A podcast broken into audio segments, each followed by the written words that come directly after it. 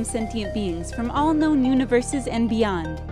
It's time to activate your cranial downlinks and prepare to receive a raft of discussion on a cosmic ocean of science fiction and fantasy topics, interviews with local area genre devotees, and insightful prognostication by our soothsayers of science fiction, our forecasters of fantasy, and any other beings that happen to get caught in our gravity well.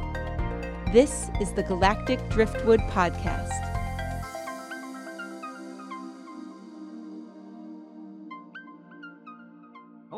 Welcome to another episode of the Galactic Driftwood Podcast. I'm Bill. I'm John. I'm Linda. I'm Seth.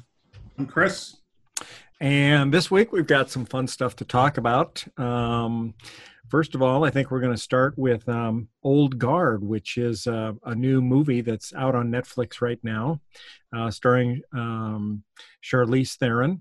And um, it's about a group of uh, immortals. And um, I guess, let's see, John, you've seen it. So We've you want to give seen us We've all seen it. Yep. So, um, uh, John, you want to give us a little synopsis about the show? Um, it's it's it's an action flick. Yeah. Um, Immortals, um, a common trope, but it's like a, a new way of looking at it. That's like they rather than there being only one, there's a group of them. Yeah. Um, and they, it, it, in my mind, based on what we see in the series, there's very few of them. Um, they get revealed to other immortals at some point in their life. And All right. it seemed to me with with the the woman that was in the military where she got her throat slit oh, the the one that the new one. Niles. right Or Nile. not yeah it wasn't until she came back i think that the other immortals realized she was an immortal so i think somebody has to not Well, they- die They started dreaming of her. Yeah. yeah but it was it after she had her throat slit Yeah. So when Yeah. she, so when she died, or well, didn't die died Spoilers. for the first time, suffered Didn't- fatal damage. right Uh, she dreamed about them, and they dreamed about her. Right but So before that of it, they didn't they knew nothing about each other Right. Right. And so, based what we see in the movie, it looks like going back to ancient times, there were two women that were immortal that found each other, but they were the only two that existed as far as they knew. And for the longest period of time until what, like maybe the 1400s or something when the next one came along, and then maybe the 1700s for the next one or something like that. So they don't, there's not very many of them. They don't get revealed very often. Yeah. So And go ahead. yeah, Andy is uh, uh, Charlize Theron's character is the oldest of these immortals. Like several thousand years old. Yeah, Mm-hmm. and she's the one who's basically found them all. She almost predates agriculture. Right. She might. Uh, but uh, But don't tell her she's older than dirt. That was Bill. That's Oh. a whole new level of just bad. I mean, she's, That was pretty she good. probably makes that joke herself when she's not yeah, probably. Probably. So, um, so anyway, the it, uh, the thing that I think that makes it interesting is that at some point in their lives, and they don't know when, the immortality wears off. Yep. and they can then that so they could be in a fight or something and get wounded and suddenly they don't heal anymore and at that point they know if they get a critical hit they're done and Everything um, that lives must die. right It seems Sooner like later. they're pretty excited for that day too. They they like kind of want it to come. O- o- only one of them re- is really like looking for death. I think. Like Well, and that's Andy's it. character is Yeah, the one looking for death because of the age, I would say, has morphed her into like I'm just done with this at this point. You're, Right. You're, Yeah. you're, you're a little quiet there, um, chris uh, Chris. Can you turn it up? I can try. so so let me ask you this question chris let's say you had immortality. All right. Do you think there would be a point, and maybe it's a thousand years, two thousand years, ten thousand years, a point at which you would find that immortality a curse and you would no longer want to be around? You'd be done with it. Yeah, absolutely. I think I think over time you get you're sick of seeing it all, right? Yeah, you see right. nothing but death. You've seen life, but you've probably seen a lot more death at this point. Right. You've seen where things are good and you've seen where things are bad. And at some point, you don't get a release from it, right? You get everyone else who passes away at some point and doesn't have to suffer through it, if you will. And Right. you get tired of it. Mm-hmm. See, I I think agree. I think this uh, or the old guard d- addresses that question pretty well, Mm-hmm. in that uh, Andy, the oldest of them, is really worn down. But one of the reasons that she's so worn down is because, like, she's had this purpose that has kept her going, and she's lost sight of it. Yeah. And that purpose being finding her original mate. No, her no, her purpose is like helping humanity. Okay. Right. She, And you see that she right- no longer sees where she's making a dent. Hmm. Yeah, Okay. you see that right from the very beginning where uh, she's just tired she took a year off or however long she took Mhm. off Mhm. and she does like uh, she doesn't see that they're having a positive impact and she says the world is worse than ever i mean i didn't like that part because the world is actually better than it's ever been but uh, Right. and you'd think that an immortal who is around since before air conditioning would know that.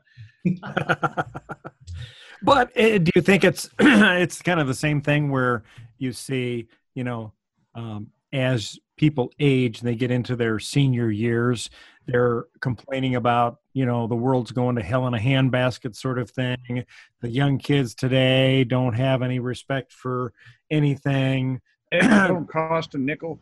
Yeah. Get Right. off my yard. yeah Get off my same- lawn. Get off my lawn.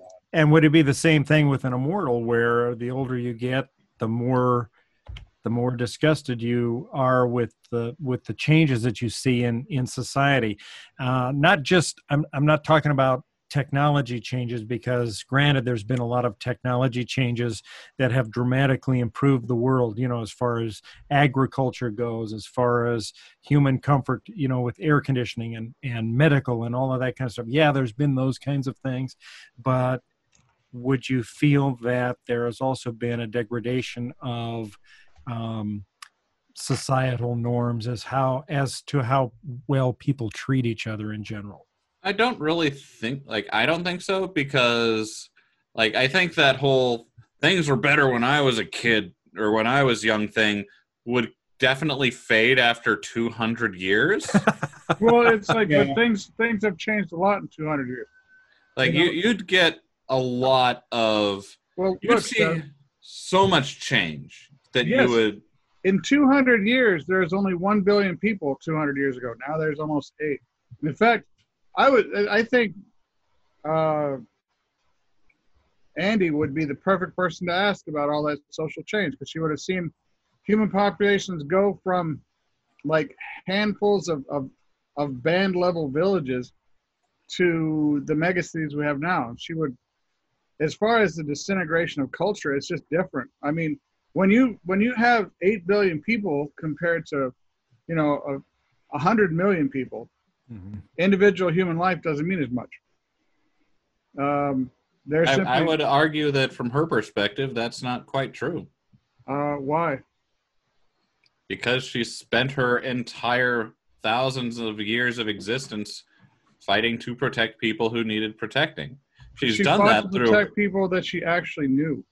That she No. actually met. No, it was hands on. She actually actually was right there with those people. She wasn't going to ignore people she knew. no because yeah. she was there that's where she was at the time. She was limited And every time that she did it, she was there at the time.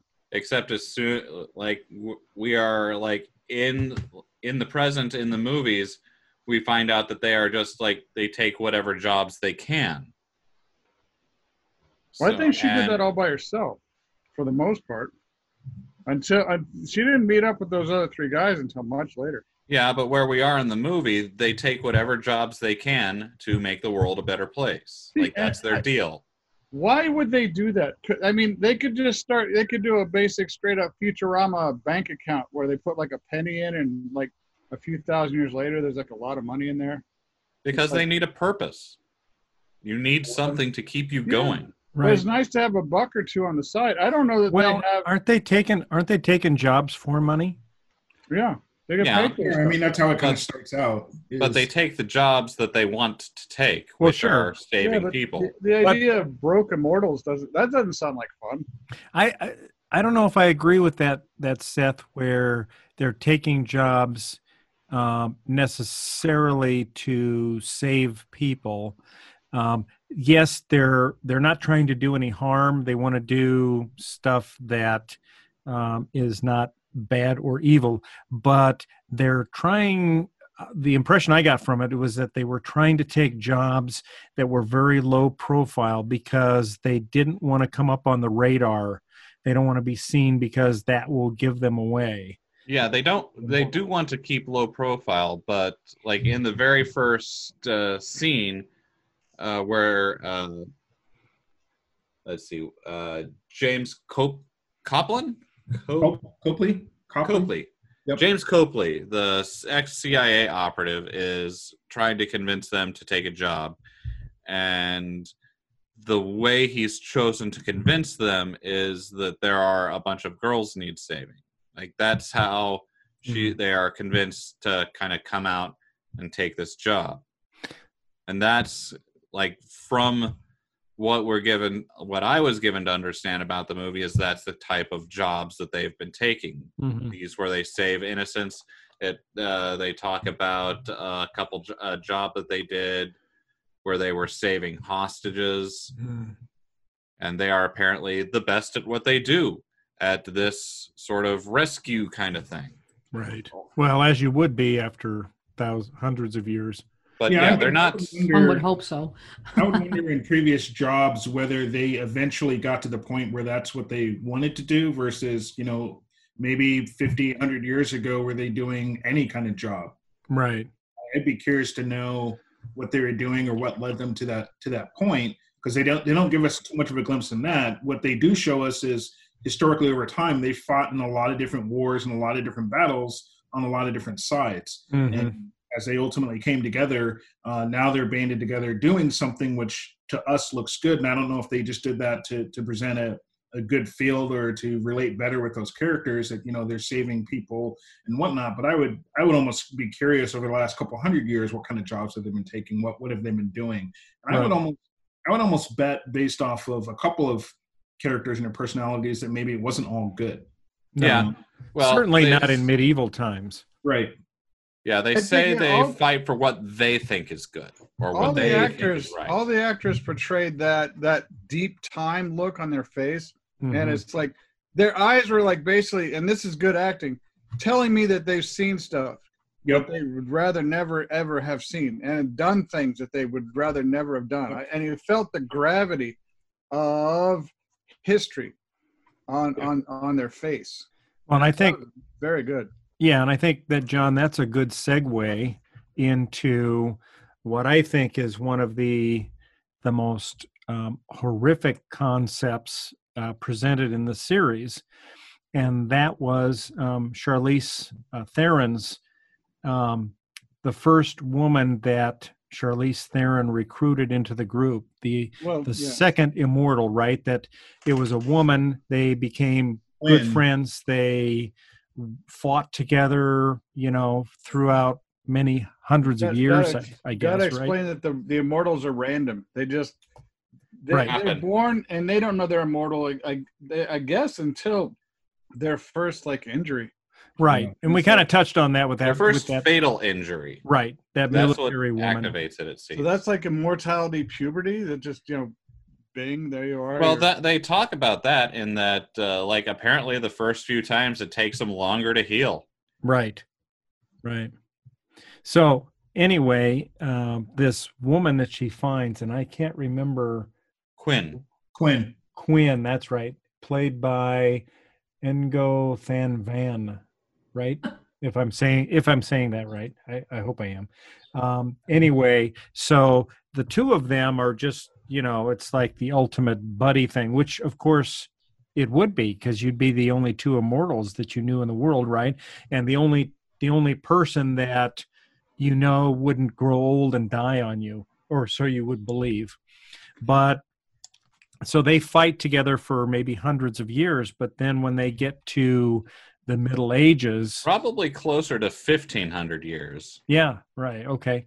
So, but then when they get to the Middle Ages, um, they're somehow at that point people are starting to realize that these two never age and Well- can't be killed. right? Well, what? Yeah, what happens there is they are saving, uh, they are rescuing women who've been accused of witchcraft from Mhm. one of the Inquisitions, Mhm. and then they get captured and tortured, and that's how the Inquisition finds out that oh, look, witches. These are witches. Yeah, because they can't kill them, right? Because what do they? do? Yeah. They hang them. They try to. So for a while but there, yeah, they were subjected to a lot of torture. It was just they they definitely had a really dark period in their life where they were just did the, all the worst things. Right, and you know, uh, in my mind, that that would be something that would really jade you toward the rest of the human race. I would think, and I don't know how Charlize Theron's character did not just go totally down the dark side when that happened. But anyway, or or what ultimately happened. So what we see happen is the the Inquisition can't kill them, and so instead they decide to implement this what I call maybe a final solution where they take this Quinn woman and they put her in the equivalent of like an Iron Maiden kind of a thing. It's like a an Oh. iron chest.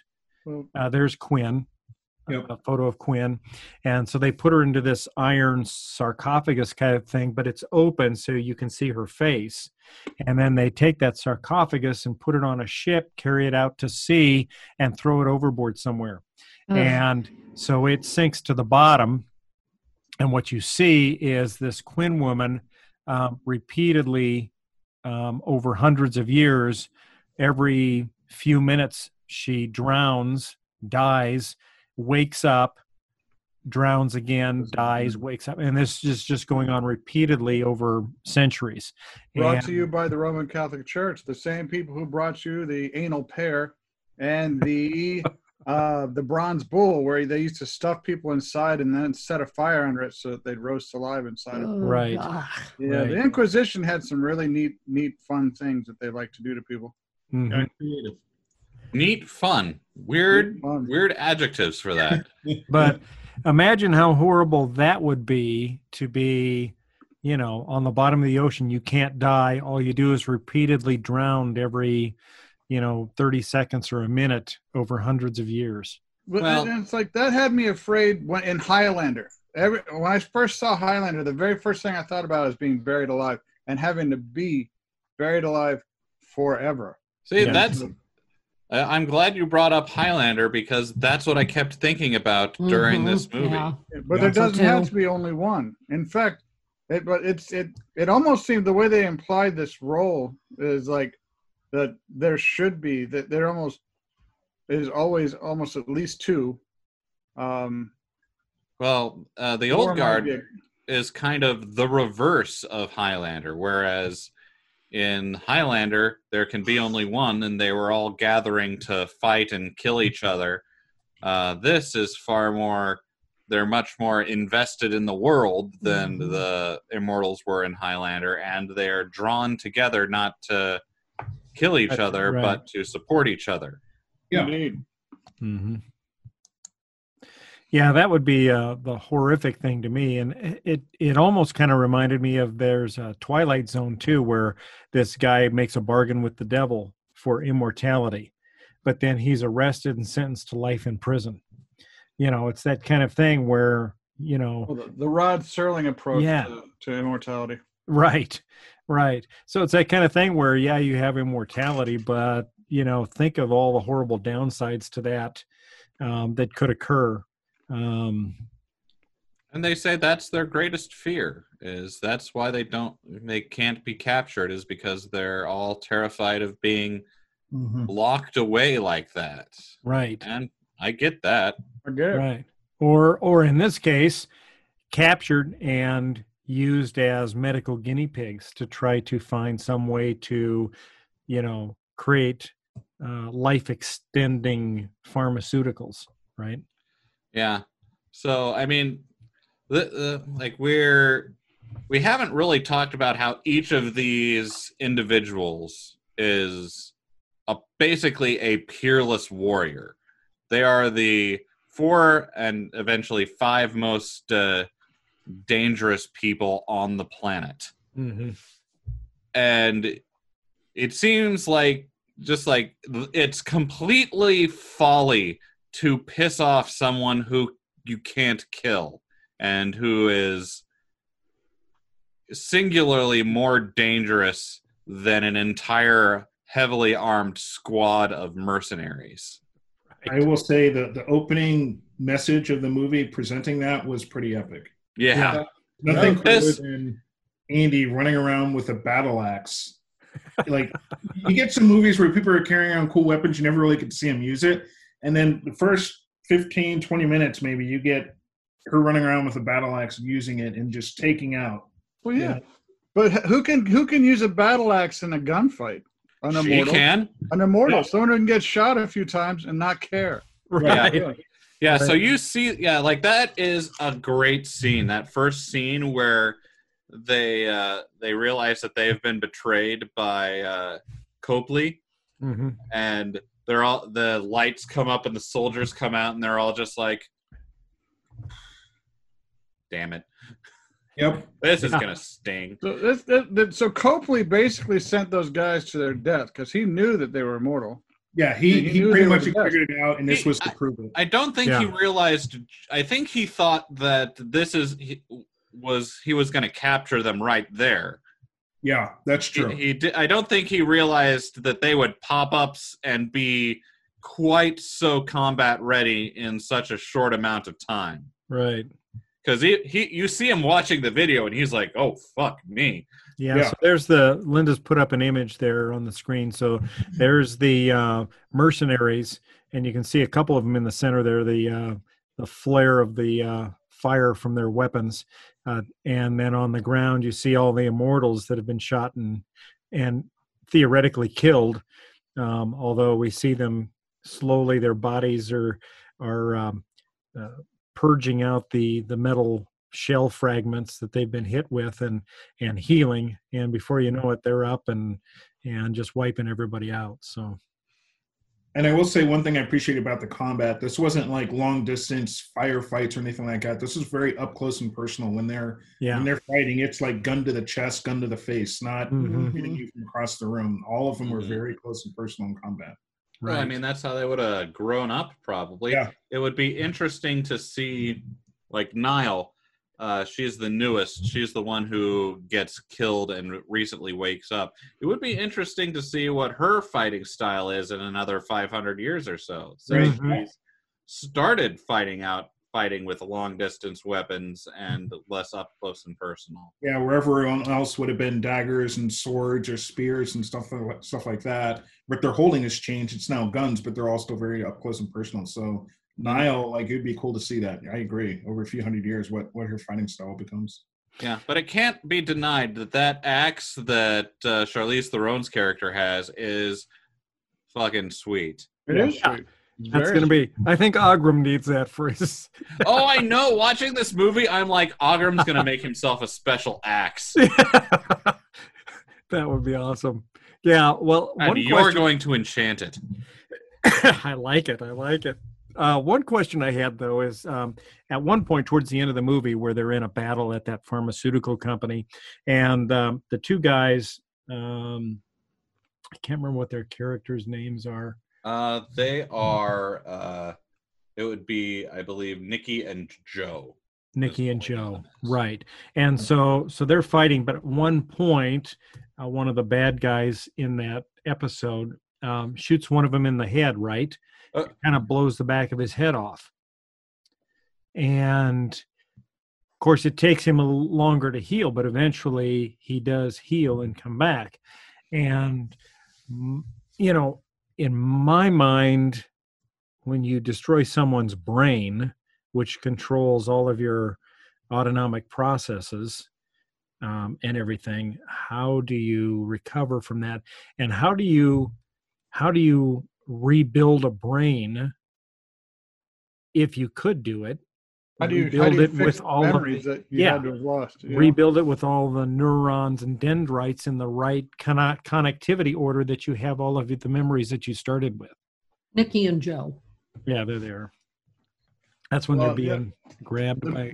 Yeah, so this that was actually a fantastic scene. It was. Like yep. th- those they got uh they get captured and one of and uh blah blah blah. Now I'm forgetting their names again. Nicky and Joe. Nicky or Joe. Well, yeah, but Joe, uh, Joe is the he's the what's the guy with the beard, I think. Yeah, Joe's the guy with the beard, and so those two are in the picture. You can obviously tell they're together, but when they're uh, Nicky hasn't woken up yet, and he's really worried, and one of the soldiers goes, "Oh, is he your boyfriend?" And Nicky's just like, "You are a child," right. Yeah. right. I love that part. has this fantastic speech. Is like about just like how much they've been through and what they are to each other, and just like beyond anything that guy could could even imagine. yeah, and he just shuts him the fuck down. I know they had nothing to say after that. and then they kiss, and then uh, for a, like longer than uh, like longer than you'd think would be in most TV shows. They they get a good kiss in there, and then those soldiers react like Good five They're trying to- that. Yeah, Yeah. they're like, Okay. That's enough of this. Just shut this down.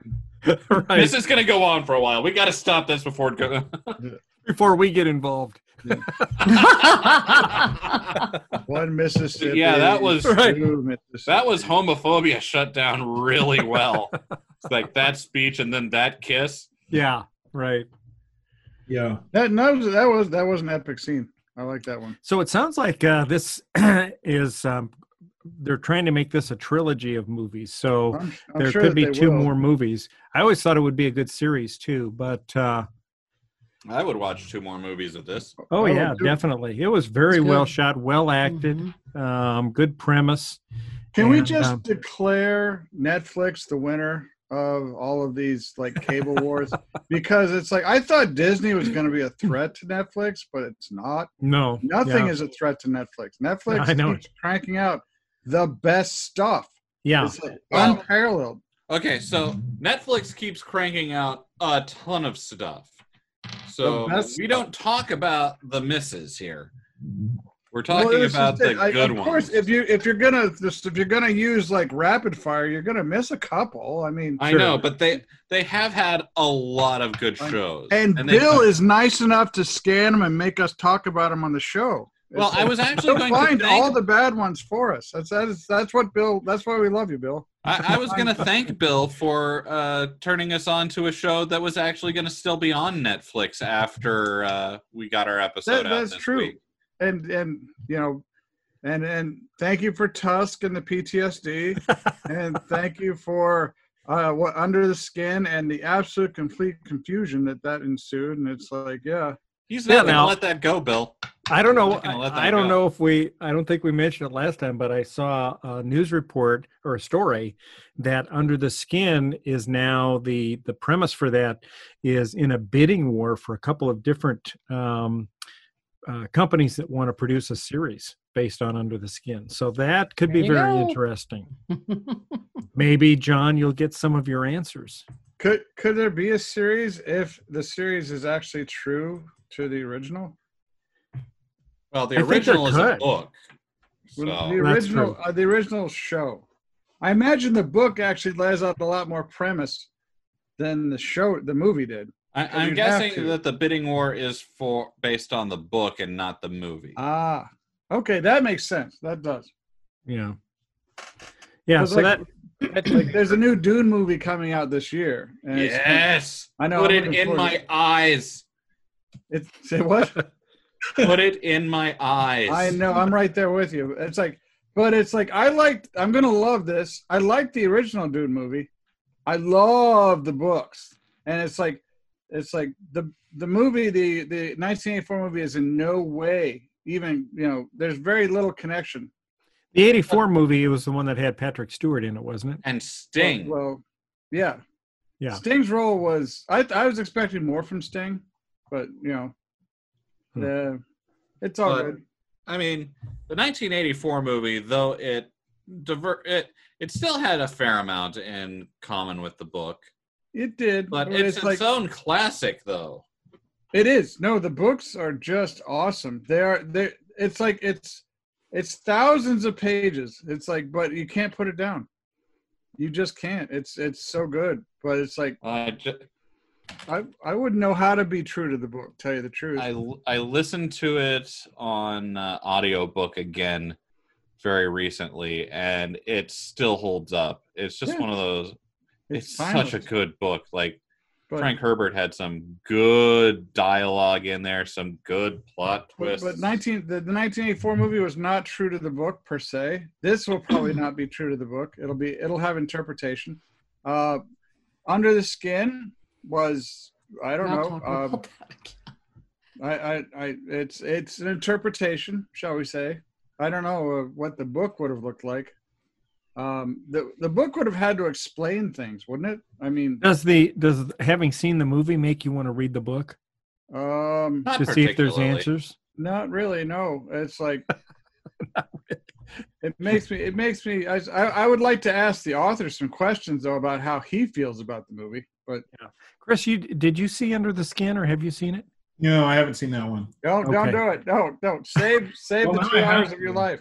You it's uh, I I think you might like it, Chris. It's uh It's a thinker. if you like Darn, movies that make you It's think. Netflix now. You can't see it. Sorry. Can't I'll find do it somewhere. Too bad. It'll be Uh, out there. now that we're talking about Netflix again, Mhm. maybe we should talk about Warrior Nun. Yeah, I think so. That's so. That's a new series that uh, is recently released out on Netflix, and um, Linda and I have finished it. I think uh, Chris, you've seen it all. Seth's kind of got a good start on it, and John's partway through episode one. So we'll try not to spoil it too much for John. He's doomed. Sorry. It, it looks good, but also this is the weekend that uh, Umbrella Academy came out, so it's like you know Ah, There's you- another one I need to watch. you, Yeah, I you haven't- will love it. It's, I haven't it's started really that yet, so we'll have to start that. So, so Warrior Nun, um, briefly. Seth, you want to talk about? I was going to ask Chris to give us the brief. Oh, yeah. rundown. All right, Chris. Oh, I well, mean, I he can knows try. more about it than I do. That's true. Uh, well, one thing to note is that there are some uh, uh, comics that kind of give a little bit more premise on uh, Warrior Nun and, and maybe where it originated from. But uh, you know, essentially, figure out how to get around this without any major spoilers for those who who haven't seen it. No, no, no. I, I, don't worry about me. Oh, all right, all right, all right. Yeah, So, g- uh, give me some minor spoilers about where I haven't seen, but you know, Yeah. Uh, It's all good. I'm still gonna watch it, so it's all good. Yeah, the main character, uh, Eva, Ava, A- Ava, Yeah. um basically is thrust into this world of you know these these warrior nuns and and you're fighting demons and everything like that when she's basically you know risen from the dead uh when this magical halo is placed into her and um kind of the story follows her and her having to kind of accept uh her quote unquote destiny um, I have kind of pros and con thoughts about that. Um, but uh, you know, it follows her and her path with these warrior nuns and and uh, fighting against uh, demons, angels, things of that nature. Um, it was it was pretty good. It is it is another action type series, uh, but I caution it starts out a bit slow. It, it, it starts action packed and then it kind of slows down a bit, and you get a lot of character development. Um, the one there on the right uh, with the shotgun. I think her. I think they call her Shotgun Mary. Mhm. Um, she's pretty awesome. She's you know heavy arms user. Uh, the one on the left there. Uh, let me think. I have her on my list. that's Um, Sister Lilith. Um, Oh, I don't think that's Lilith. that's Beatrice. Beatrice. Uh, Sister Beatrice. Sister Beatrice. Um, there's another one not on the screen here. Uh, Lilith.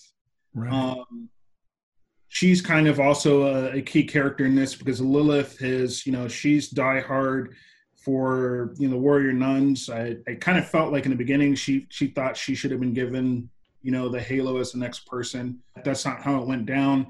So there's a struggle there between you know internally with the nuns and, and Lilith, um, kind of pushing against. Uh, you know she's not very accepting of what happened, and so there's kind of a battle, and she starts hunting Ava down. Kind of how this starts.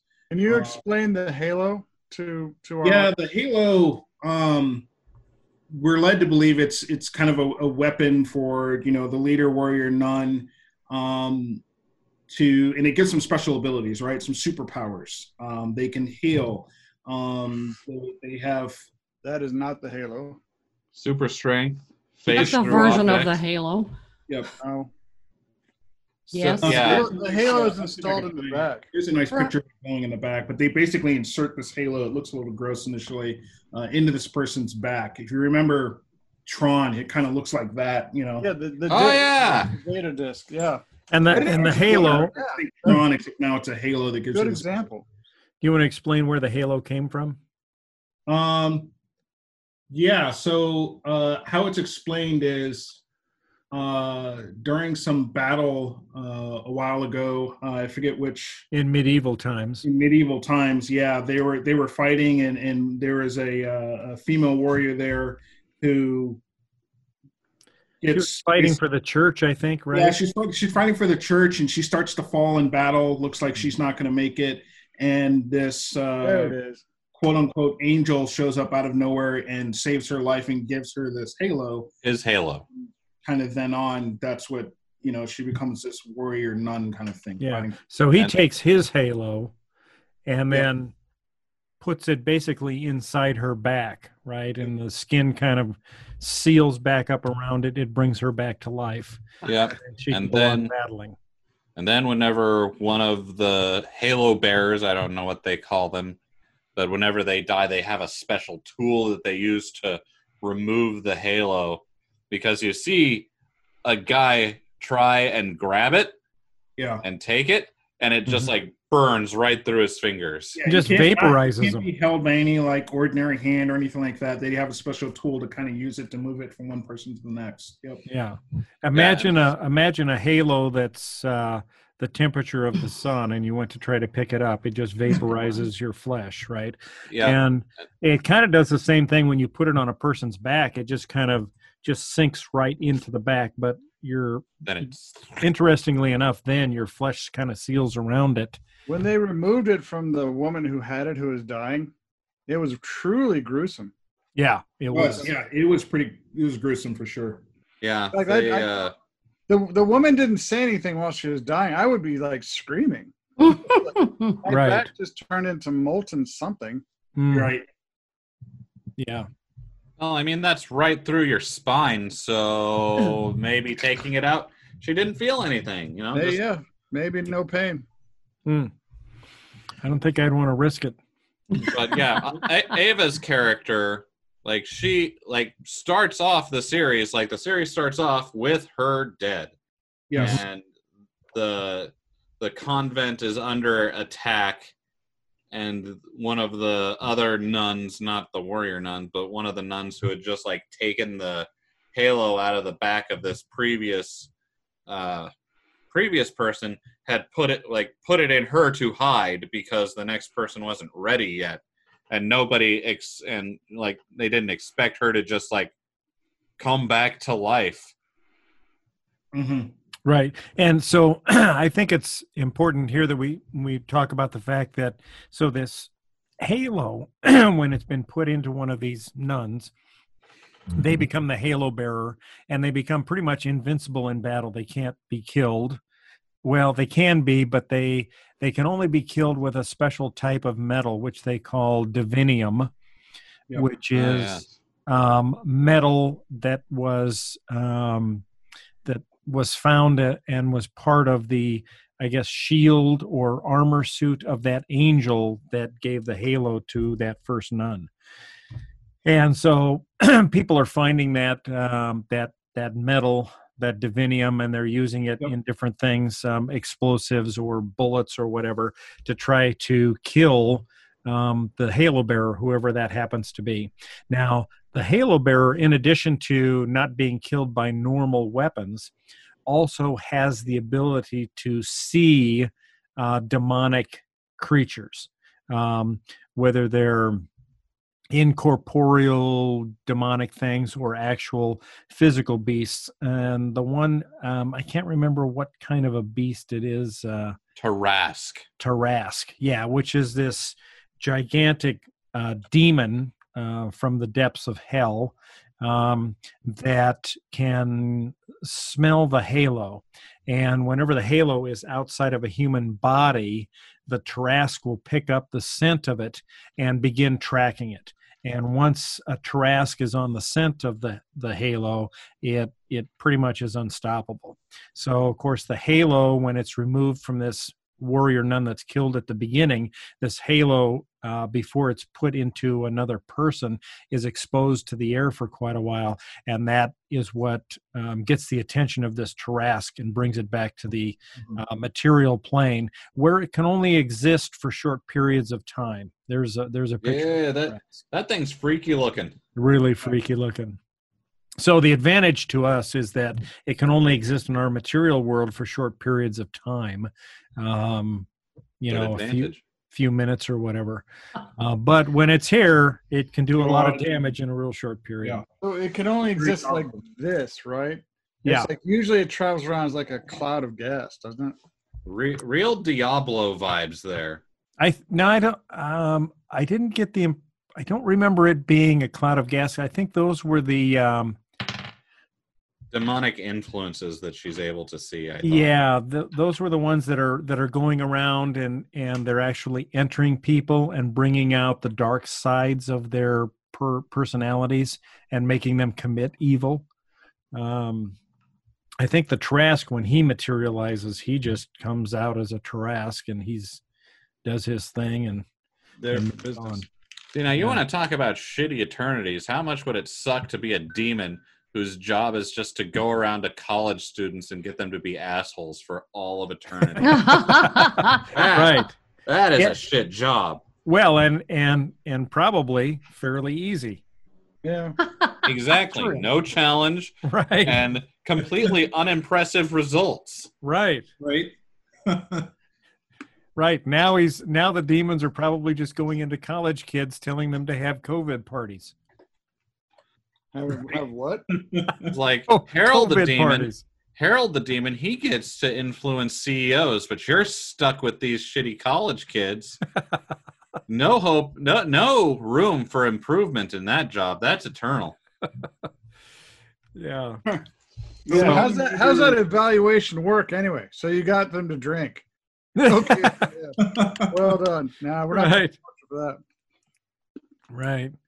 There's probably a couple other areas we could touch on. There, there's a couple other, you know, who are the bad guys or who we think were are the bad guys in this series. I think we've got the Sure. uh, the um The company. Cardinal. the company Yeah. and the cardinal, right? Those are Right. two of major parts of the story. Right. Right. So yeah. So it y- y- you get the impression when you're uh, watching the series, and I don't want to give anything away here, but the there's parts of the church that seem to be evil, and other parts that are good that want to use Part- the halo for good. Uh, Okay, now Bill, Yes. are you are you saying that part of the Catholic Church might be evil? I am. It's, it's Careful. a movie, Seth. It's a movie.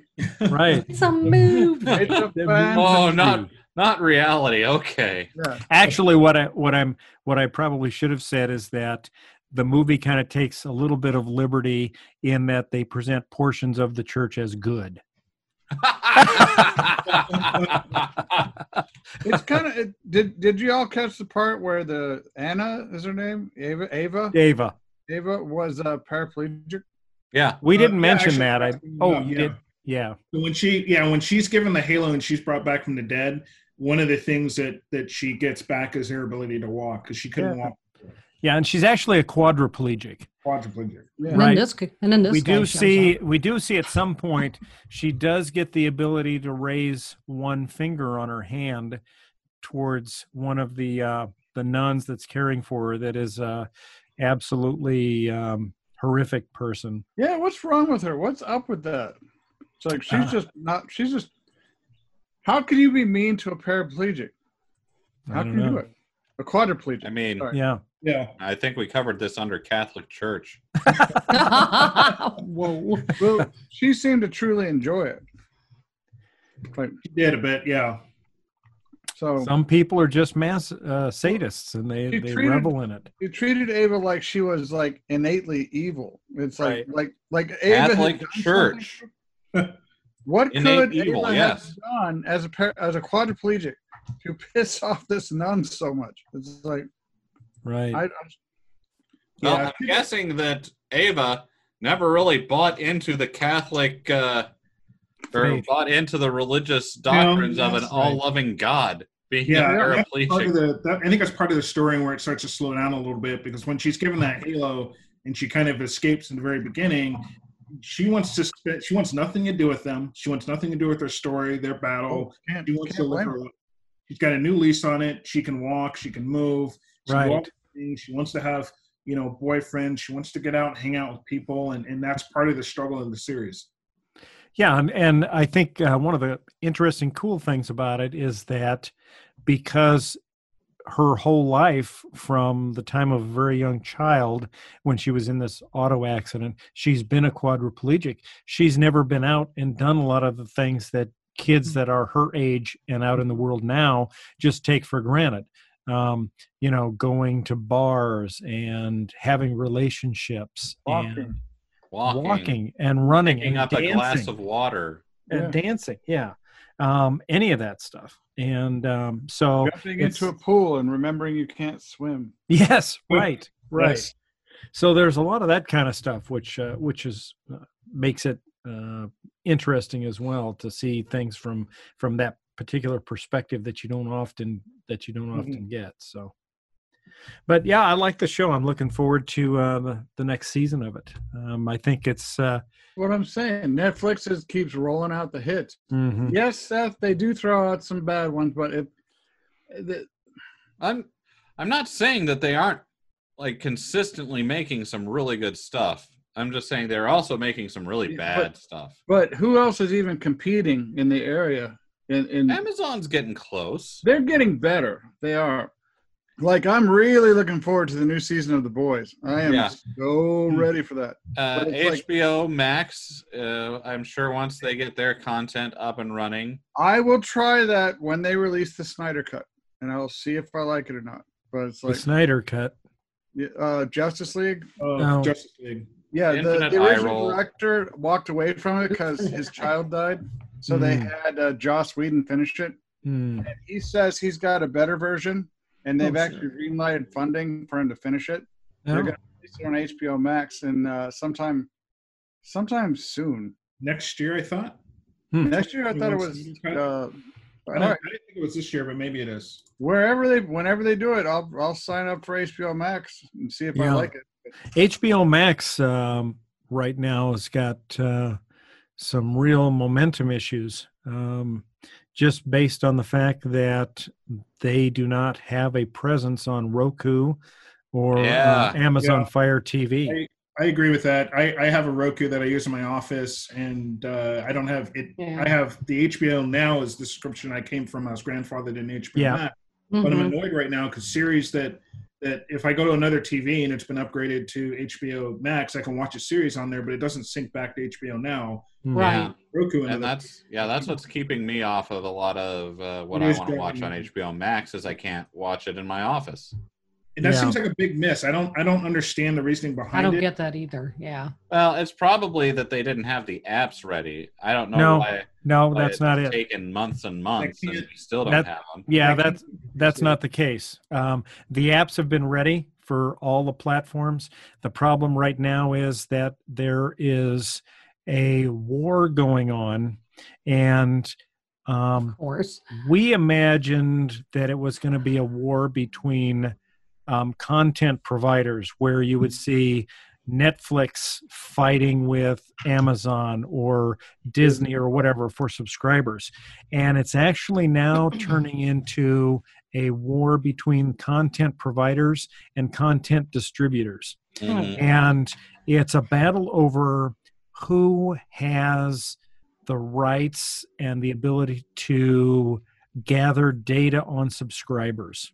Mm. That is the biggest question right now. HBO Max, um, in their app, they want to have sole um, access to subscriber data, which they will then sell back to other parties, including um, content distributors, uh, advertisers, and things like that. But that's where a lot of the real money is in this is in tracking subscribers' habits, views, interests, and figuring out what how to market to them. Mhm. Roku's not going to pay for that. Typical. What's that? Roku's not going to want to pay for that. No, they don't. They want to have access to it. They want to have access to that Mhm. data, and so that's the that's the huge sticking point now. And so does Amazon. Amazon and Netflix both want that data, and that is where the big battle is right now with HBO Max. HBO Max had had the apps ready to go, but they haven't I- completed I that agreement. Amazon So through- how did they work I get that out with Amazon Apple then? Roku, though. I do. I get Amazon through my Roku. Why can't I get this through my Roku? Well, exactly. Well, because because HBO and Roku have not come to an agreement yet, and also because um, Roku now is looking at these um, platforms that are coming out that have a much more massive subscriber base, and they want a larger piece of that revenue puzzle. So they not only want the subscriber data, but they want to charge. A, they want to charge the uh, provider a higher premium based on the fact that they've got this huge subscriber base. So, um, so that's where it's at right now. And they said, They don't. What do you mean? Yeah, they do. They Roku's awesome. They don't have a huge subscriber base. Oh yeah, They've they got, do. They've got a huge user base. Right. User base, not a subscriber base, but a huge user base. right, Yeah, lots and lots and lots of people get their streaming services via the Roku sticks. No, no. Oh, I thought you were talking about HBO Max. Sorry. Oh, yeah, no, No, no. Roku does. Yeah. I mean, being one of them myself. Yeah, we've got a few Roku sticks in the house. Yeah. yeah. So there's actually an article that just came out. Um, it was like a July 15th, and it's both um, Peacock, which is the new streaming service for. Yeah. NBC. NBC and HBO Max, and neither of them are on Roku or Amazon's Fire TV, and um, that that's the reason. Um, And I will not watch them then. So right. That's fair. That's true. That's what it ends up being. So what I've been doing, uh, which works well because I have subscription to HBO Max, is um, I have my um, my Google Pixel book in the living room by my by my couch, and so I will just pick that up, uh, find what I want to watch on HBO Max there, and then I just Chromecast it to my TV Oh, because I have one of those Chromecast sticks, Well, and and that works. uh, what's on HBO Max? Um, well, they've got all the Harry Potter stuff. Um, they've got all the DC stuff. Um, they have Rick and Morty. Um, Have all the Miyazaki movies. yeah, Yeah, they actually have quite a bit. Everything that was in their initial HBO subscriptions for now is in there, and then some Mhm. on right. So they've Uh, got all the Bill Maher stuff. They've got John Oliver. Um, all of the stuff from the HBO series. Of course, all the Game of Thrones stuff is out there, um, and then just lots of movies from um, old classic movies all the way up to current. Oh, they've stuff. got yeah, they've got all the Warner Brothers stuff, like Yeah. the old the Looney Tunes cartoons. Yep, yep. Batman's, I mentioned. Yeah, I yeah, they've got Batman, Superman. Um, a lot of those are out there. Yeah, a lot, all the DC stuff. all so, like, streaming- wh- if you go, you know how you go to Disney, or if you have Disney, and Disney has those different areas you can click on. Like, if you want Star Wars, you click on that, and then it pulls up all the Star Wars content.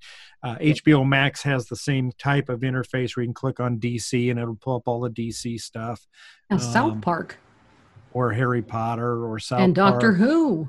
Yeah, they've got Doctor Who. Oh yeah, they've got the BBC stuff. Yeah.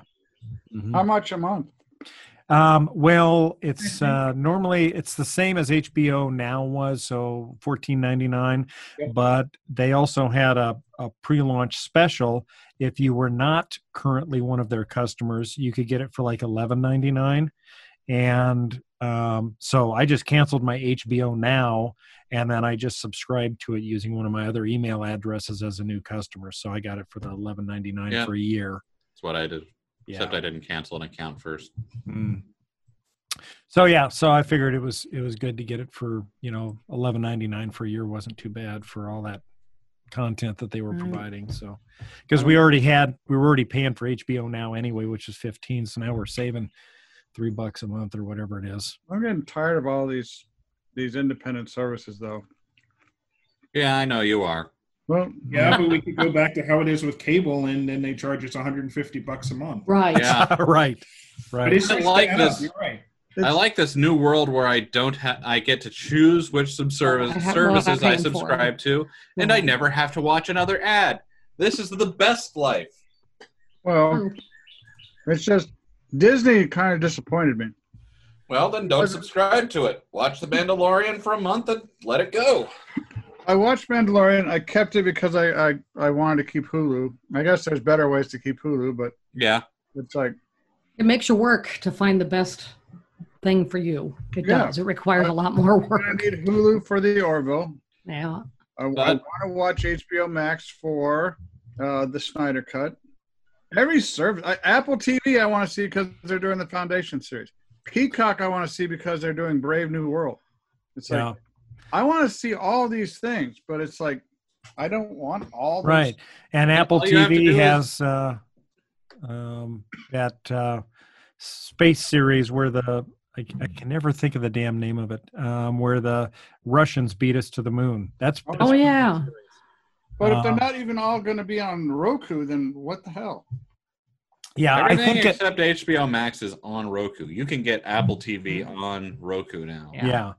I think that's going to be worked out. It's just a matter of you know um, the negotiation going on and and who has the who ultimately has the power. And it seems to me, based on the I guess lack of um, substantial growth in HBO Max as far as its adoption by people due to the fact that it's not on Roku. It seems to me Roku has the upper hand right now, and NBC may end up, you know, giving as well as Peacock. Because I mean, let's face it, Roku and Amazon Fire TV are the two biggest distribution platforms out there. If you're not on those, I mean, Yeah, there's a lot of people even with like built-in Android TVs or built-in, you know, right? whatever Roku program's on TVs. and they still go out and they buy a Roku or something like that. I mean, I enjoy the fact on my Roku, I can just say, "Hey, I'm looking for this show," and it'll go through my subscriptions and find out where I can where I can watch it for free, or if I have to pay for it because it's not covered in there. It's all there, you know. Yeah. Right. Yeah, it says uh, this article says uh, everyone likes to talk about the streaming wars being between like Disney versus Netflix, but the reality is that there's hundreds of channels on cable television that have flourished and been successful. If you're not on a Roku or Amazon Fire Stick distribution platform, that is a problem for your distribution channel. Yeah, I figured HBO Max would want to work that out before they rolled it out. That should have been step one, I would think. Yeah, well, I think that the I think HBO Max wanted to get out there as close to Disney as they could. Right, right. And they also figured that um, uh, customers would um, start complaining to the distribution services that they couldn't get access to their their content because uh, HBO Go is effectively gone now. You that's gone. That's discontinued. HBO Now has just been rebranded as HBO Now as HBO. Um, and uh, eventually, I think that'll go away, and just HBO Max will be left once the negotiations are complete with uh, the distribute the content distributors. So What do you think about streaming services that try to emerge past this point? Uh, is it is is there going to be too much of an uphill climb? Because I think Peacock is extremely late to the game. Yeah, I think I think it depends a lot on what content they've Content, got. right? Yeah, depends on what they Um, offer. It's going to Yeah. be first distribution. You've got to be out there and be accessible to people on the popular platforms that people are Mhm. using, and then it's going to be content.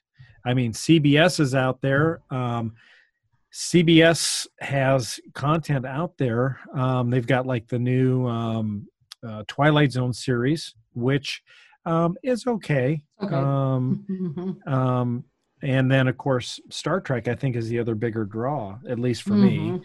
and um, right now they're they're kind of in a glut because they don't have any new Star Trek out there because the Picard series has been out for a while. Discovery is not quite feet. ready. They are yeah. dragging their feet on getting new content, and that's going to cost them if they don't pick it up a bit. I mean, Right. we're kind of seeing that happen with the DC's uh, streaming platform. And oh, the, the extended universe. Well, no, just Uh, their stream. The DC has their own streaming channel. DC, DC Universe. Yeah, Yeah, I thought that actually is dead. I thought they it, killed that it is. and put like- it in the Warner Brothers site, which is now dead also, and is going to uh, the um, the Peacock site. Uh, Warner no, Brothers is uh, HBO, Max, I think. Yeah, it's Oh yeah, no, yeah, it's all going to Max. Sorry.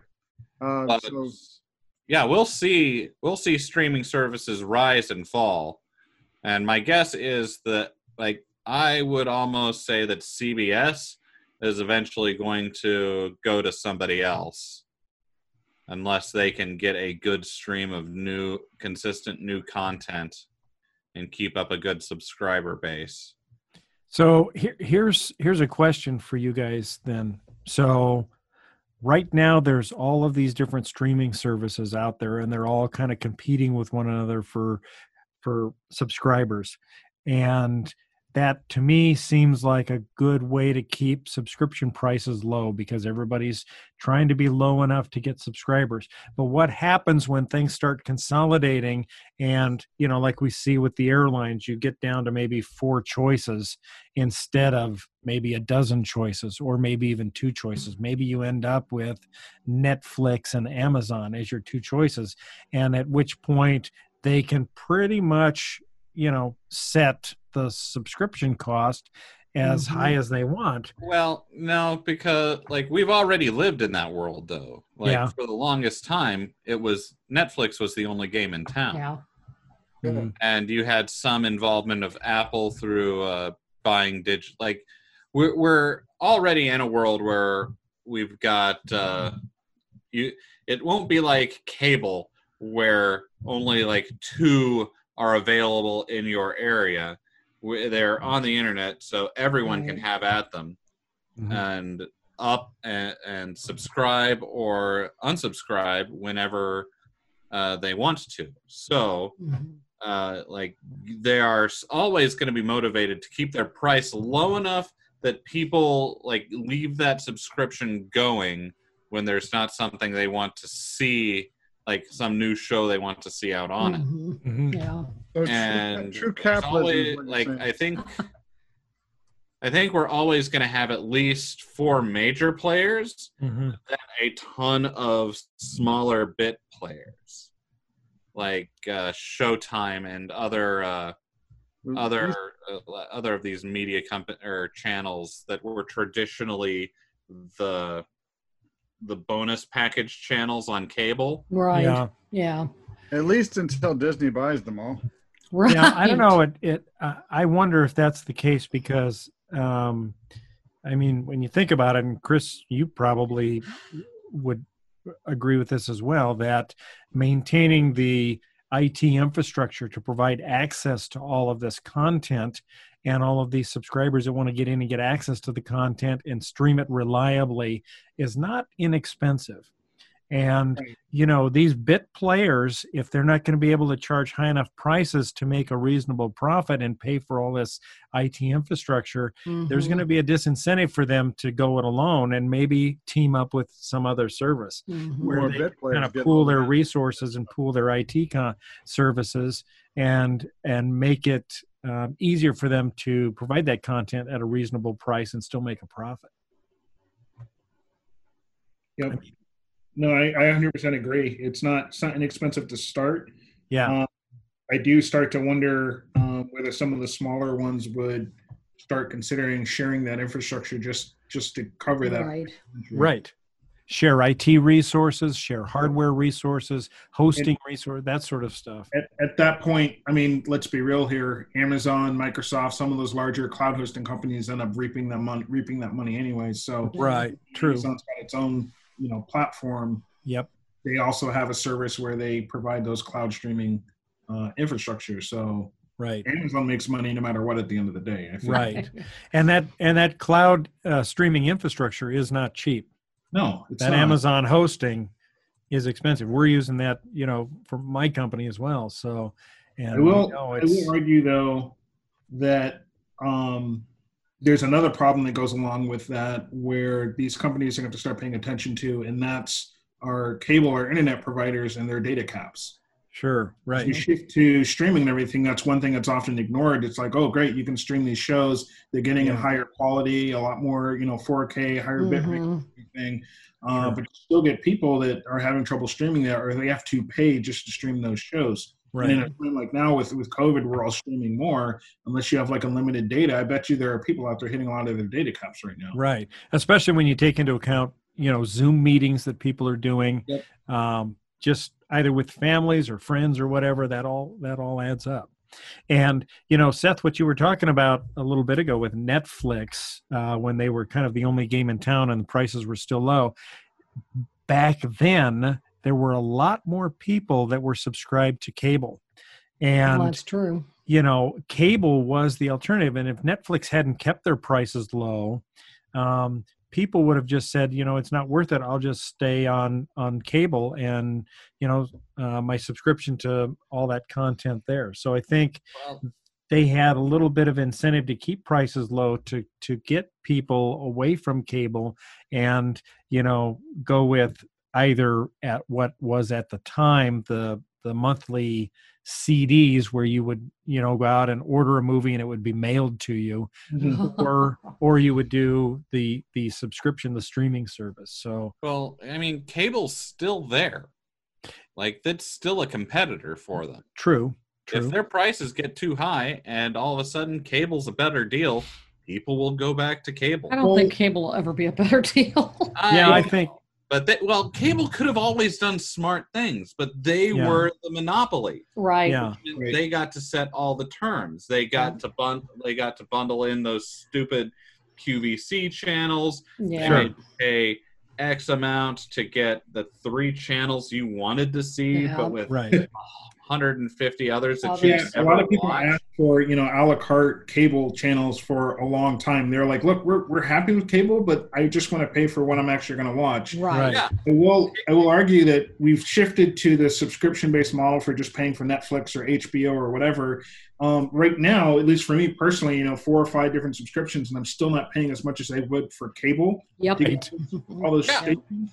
But right cable just over time just it costs too much for what you get. right Yeah, cable could have done that decades ago. Right. They Mhm. could have done these simple packages where you paid for the 10 channels you wanted to see the most and you had access to those channels. You paid a smaller amount per month.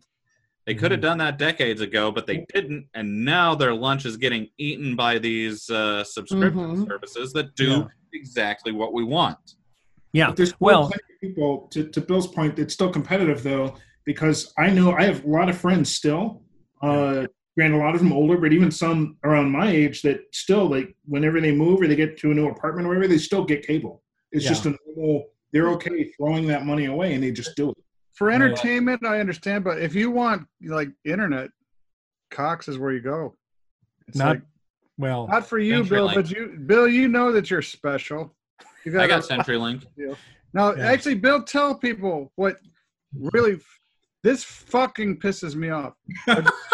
There goes the clear about rating. Internet, I already Tell people what? F-bomb We already talked this one. yeah what was your question john Tell people about your fucking internet. I Well, want so I've got so I've got the the CenturyLink gigabit fiber service to the house.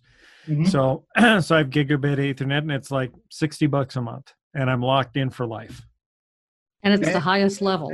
And what kind of and there's no no bandwidth limits. what kind of transmission speed do you get?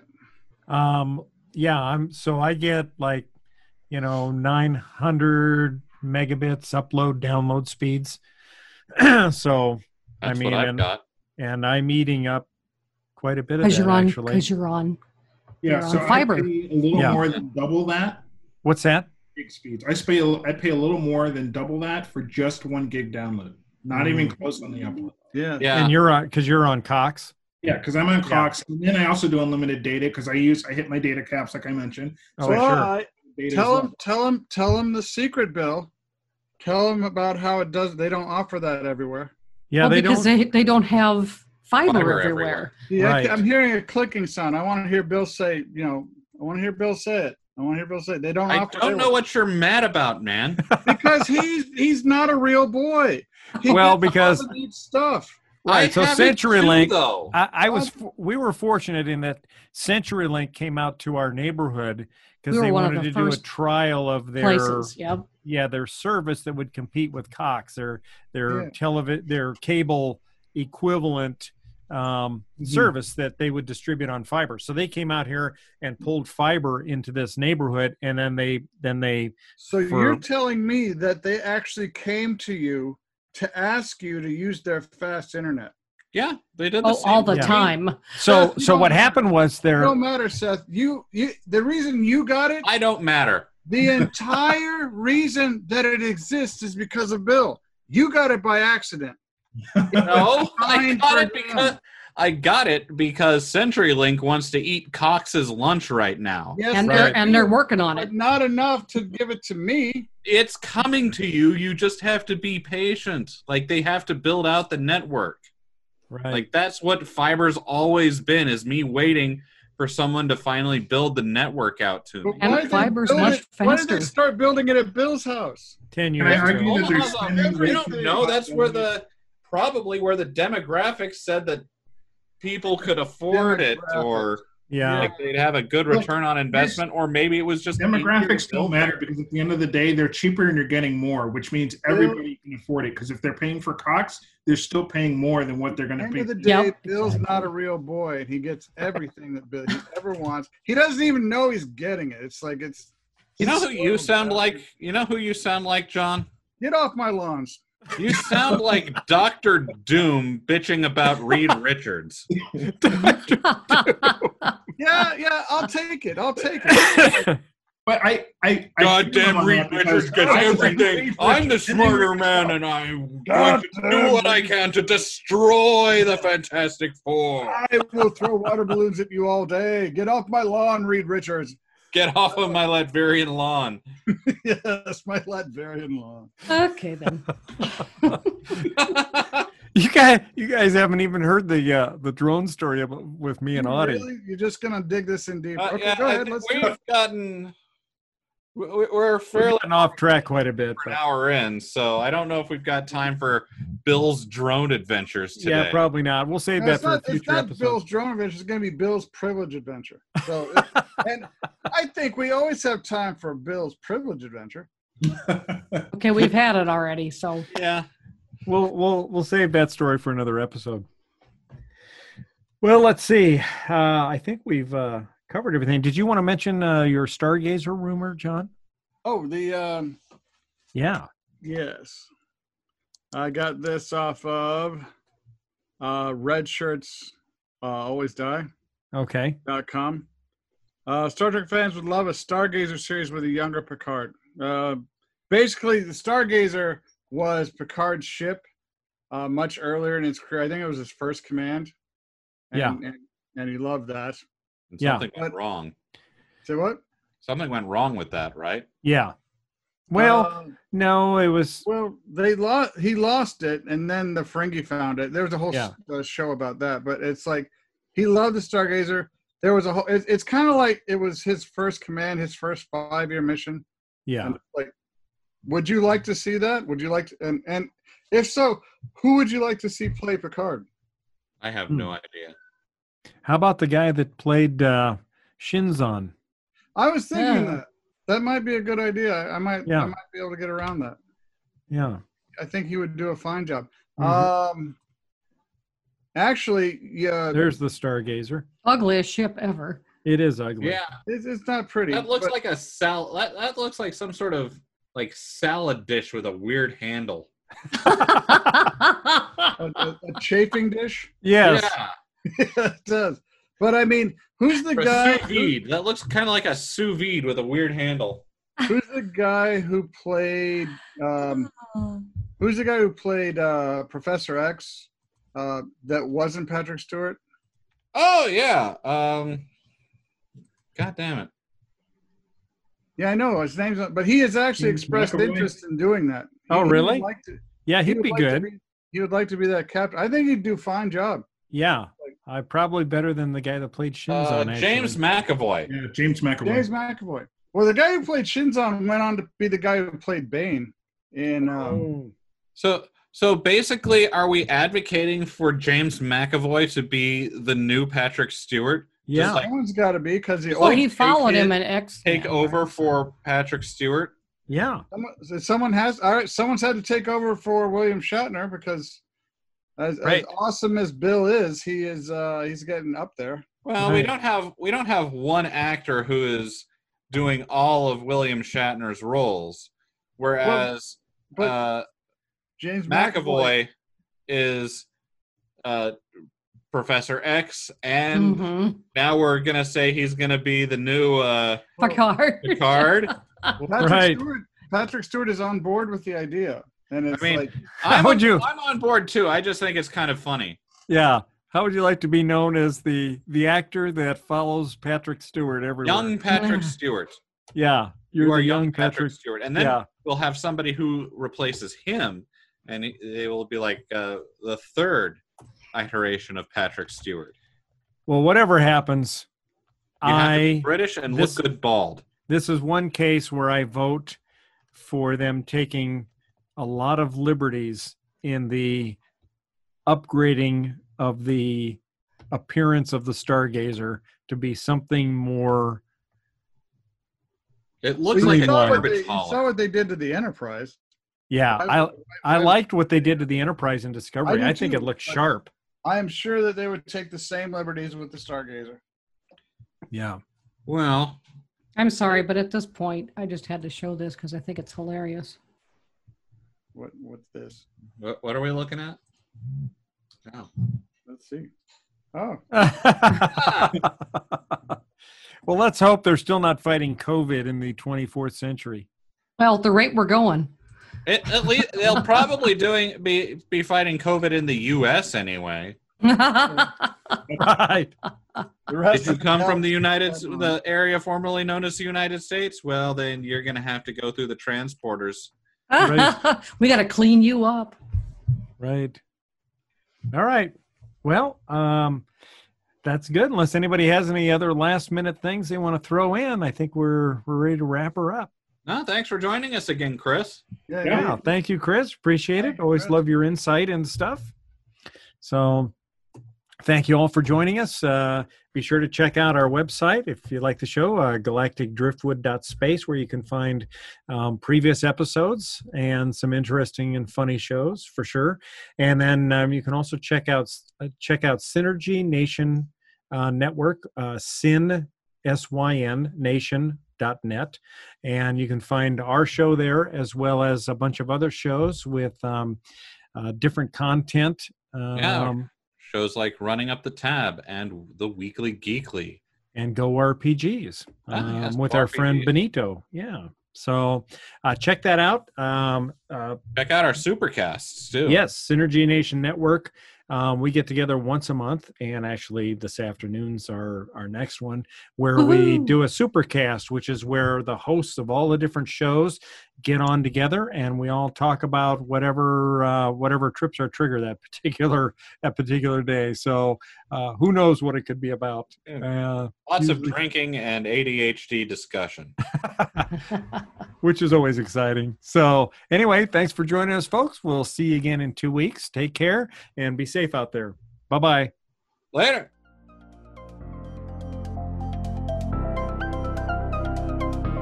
Thanks for listening to this episode of the Galactic Driftwood Podcast. For more information and past episodes, please visit our website at galacticdriftwood.space or subscribe to us on YouTube.